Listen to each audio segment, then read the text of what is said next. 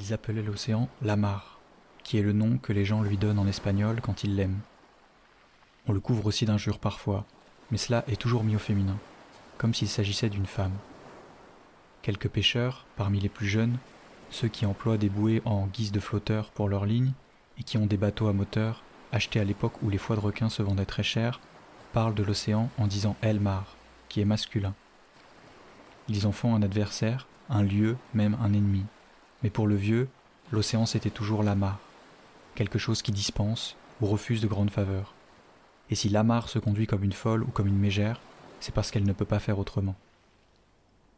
En 1952, Ernest Hemingway écrit Le vieil homme et la mer, un court roman qui dépeint un affrontement entre un pêcheur et un énorme marlin, un combat féroce entre l'homme et la nature.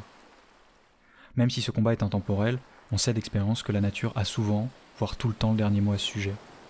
C'est pour ça que très vite, on a jugé plus facile de construire sa maison au sec et en hauteur qu'en plein milieu de l'océan, afin d'éviter qu'elle soit emportée par la mer à la moindre tempête. Si l'océan représente un territoire plutôt hostile, ça a aussi été vu comme un lieu de défi pour de nombreuses personnes. Il y a pas mal de villes et d'habitations qui ont déjà été érigées sur l'eau, par envie ou par nécessité. On peut citer le peuple Bajo, en Asie du Sud-Est, ou la ville de Ganvier au Bénin. Si tout ça n'a rien de nouveau, dans les années 60, habiter sur l'eau, ça va intéresser beaucoup de gens, et surtout beaucoup d'architectes. Et on va voir émerger plein de projets urbains avec l'appellation ville flottante. Le problème, c'est que la plupart sont principalement des extensions de villes déjà existantes sur l'eau et pas une nouvelle ville en tant que telle. Moi, ce qui m'intéresse ici, ce sont les projets de villes qui construisent une forme d'autosuffisance, que ce soit dans la production de nourriture ou d'énergie. Une ville qu'on pourrait faire flotter sans aucun raccordement à la terre ferme. Alors ça élimine pas mal de propositions de l'époque, mais il y en a une qui colle parfaitement au projet ambitieux porté par un architecte japonais, Marine City. Bon alors, avant de parler de ce projet, c'est important de comprendre pourquoi, à un moment donné, on a envisagé la mer comme l'endroit idéal. Dans les années 60, le Japon est sorti de l'urgence de la reconstruction d'après-guerre, les États-Unis ont mis fin à l'occupation japonaise et le pays va entrer dans une période d'importante modernisation avec le développement de l'industrie lourde, donc avec l'automobile, la construction navale, la production chimique et électronique, mais aussi faire face à une transition démographique qui va concentrer la population dans les villes. Et là, on va devoir anticiper l'arrivée et la naissance de plus en plus de personnes en ville, et le béton armé, ça va permettre de construire plus haut et de manière plus pérenne. Ce phénomène, il n'est pas que japonais, c'est un peu la même logique en Europe avec de nombreuses villes détruites par les bombardements qu'il faut reconstruire. La seule petite différence, ce sont les proportions. Pour donner un ordre d'idée, à la fin de la guerre, en 1946, on recense à Tokyo 3,5 millions d'habitants. En 1950, 6,3 millions. Et en 1963, on dépasse le cap symbolique des 10 millions d'habitants. À titre de comparaison, à cette même période, Paris intramuros, c'est à peu près 3 millions d'habitants. Du coup, tout l'enjeu ici, c'est de trouver une solution très vite, car au-delà de répondre à une demande immédiate toujours plus importante, il faut anticiper le développement des villes pour les années futures. Et concernant le Japon, le problème il est vraiment pas évident parce que c'est un pays insulaire, c'est-à-dire que son plus gros problème en termes d'extension urbaine, c'est l'eau. Et dans les années 60, les Japonais, ils vont clairement prendre en considération le fait de développer la ville dans la baie de Tokyo. Il n'y a plus de place sur Terre, c'est pas grave, on va sur l'eau. Beaucoup de propositions vont être faites, et encore aujourd'hui, la manière dont on peut aménager cette baie est une source de réflexion pour le développement urbain. Cependant, parmi toutes ces idées, une seule propose un réel projet de ville sur l'eau, et c'est Marine City, de Kyonori Kikutake. Kyonori Kikutake, c'est un jeune architecte d'une trentaine d'années pour qui vivre sur l'eau, c'est vraiment la solution pour anticiper l'explosion démographique dans son pays. C'est un projet qui va occuper une grande partie de sa carrière d'architecte et dans laquelle il s'investit pleinement. L'objectif principal de Marine City, c'est d'imaginer une ville autonome en matière d'énergie et de production de nourriture, à l'épreuve des inondations et des séismes, et surtout une ville flexible que l'on pourra développer de manière contrôlée sans recréer les mêmes erreurs que les villes continentales, euh, notamment vis-à-vis de l'étalement urbain. Il faut voir ce projet de ville flottante comme une suite de prototypes et de propositions qui visent à prendre en compte de plus en plus d'éléments et de contraintes pour tenter d'arriver à un projet qui colle avec les attentes de son époque. Donc on a un cheminement de pensée qui se fait en deux étapes. Dans un premier temps, entre 1959 et 1968, son objectif c'est d'imaginer une ville pour à peu près 50 000 habitants euh, développée sur des plateformes horizontales. L'idée de la plateforme horizontale, c'est que ça, c'est quelque chose c'est une base assez flexible pour pouvoir la faire agrandir et imaginer un design pour plus d'habitants. Mais à partir de 1968, il se rend compte que 50 000 habitants c'est vraiment trop peu euh, et qu'il faut changer d'échelle. Et à partir de cette date-là, il va passer d'une ville de 50 000 habitants à une ville de 500 000 habitants. Et au final, là, même avec toute la bonne foi du monde, l'horizontalité a ses limites. À partir de ce moment-là, Marine City va prendre une toute nouvelle forme, un projet qui s'articule autour d'immenses anneaux en acier, mesurant parfois plus de 3 km de diamètre, et sur lesquels reposeraient des tours auxquelles on viendrait fixer les appartements. Et l'idée, c'est que chaque appartement soit échangeable ou remplaçable suivant les besoins de la densité d'habitation voulue. Alors, encore une fois, un podcast rempli d'un suspense insoutenable, et je suis désolé de briser des espoirs au moins aussi grands que celui pour Arco Santi, mais Marine City ne verra jamais le jour. On peut au moins le reconnaître le fait d'avoir suscité une certaine forme d'intérêt de la part des pouvoirs publics et notamment des USA. En 1972, Richard Nixon, le président des États-Unis, et Kakuei Tanaka, le premier ministre japonais, ils vont se rencontrer à Hawaï et ils vont émettre l'idée d'une construction de ville flottante entre le Japon et les USA. À la base, le projet avait pour objectif de renforcer les liens économiques entre les deux pays en s'appuyant sur les recherches de Kikutake.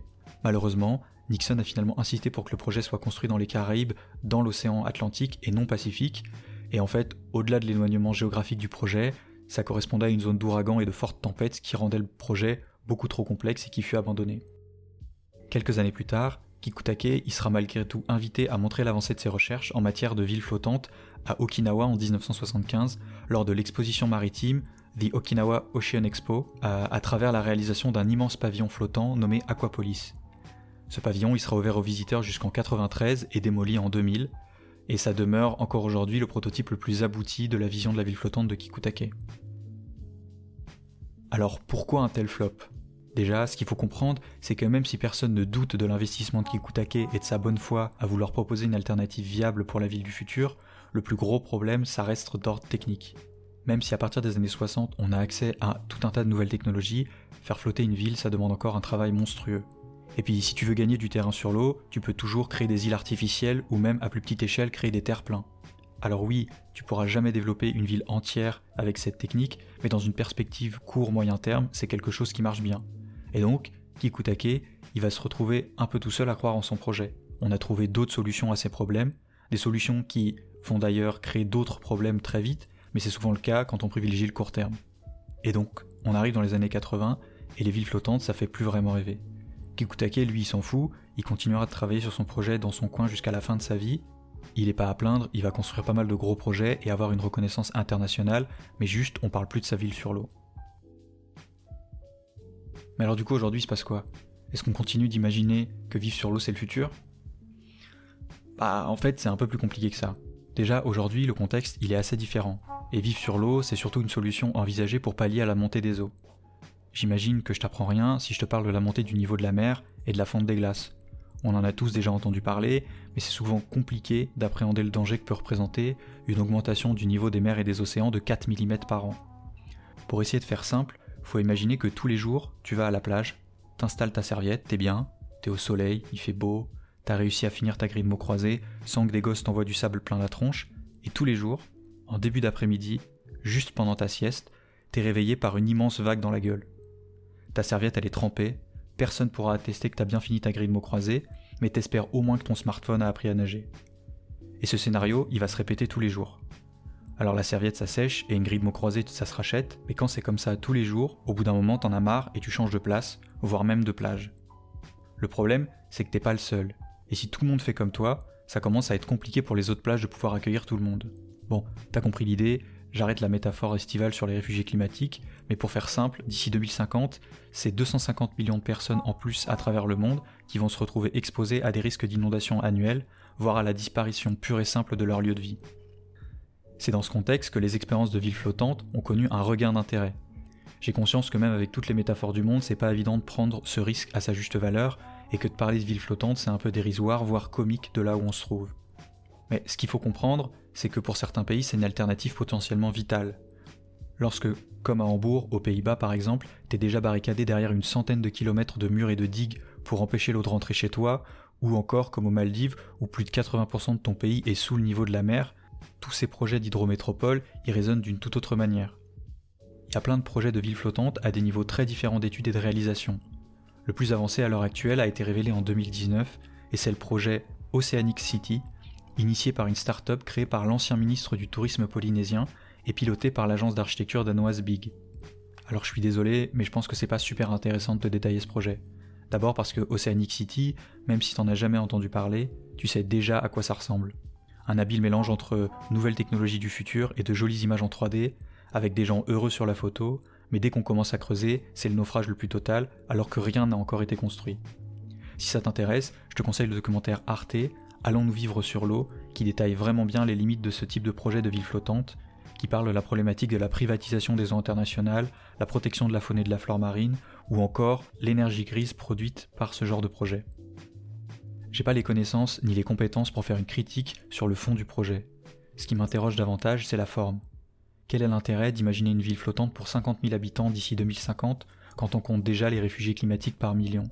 Finalement, est-ce que ce genre de projet n'est pas plus fait pour les gens qui ont l'envie et les moyens de vivre sur l'eau plutôt que pour ceux pour qui c'est une vraie nécessité?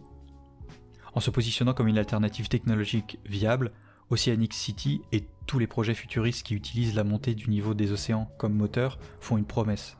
Une promesse à des millions de personnes qui vont perdre leur foyer dans un avenir proche en leur disant droit dans les yeux on va réussir à s'adapter à la montée des eaux, ne vous en faites pas. En disant ça, j'érige pas Marine City comme exemple pour autant, mais je pense qu'avec le recul, on peut sûrement tirer de nombreux enseignements d'un tel projet, et si j'aime tant les utopies urbaines, c'est parce qu'elles sont souvent des propositions, mais jamais des certitudes. Elles doivent composer avec tout un tas de contradictions qu'il faut reconnaître et accepter. Être à la recherche d'une forme d'humilité vis-à-vis de sa proposition est, je pense, essentiel quand on veut proposer au monde une vision de ce que pourrait être l'avenir. La genèse de ces projets de ville flottante touche à des sujets extrêmement sensibles et il n'est selon moi pas permis de porter de faux espoirs aux populations avec une telle épée de Damoclès au-dessus de leur tête.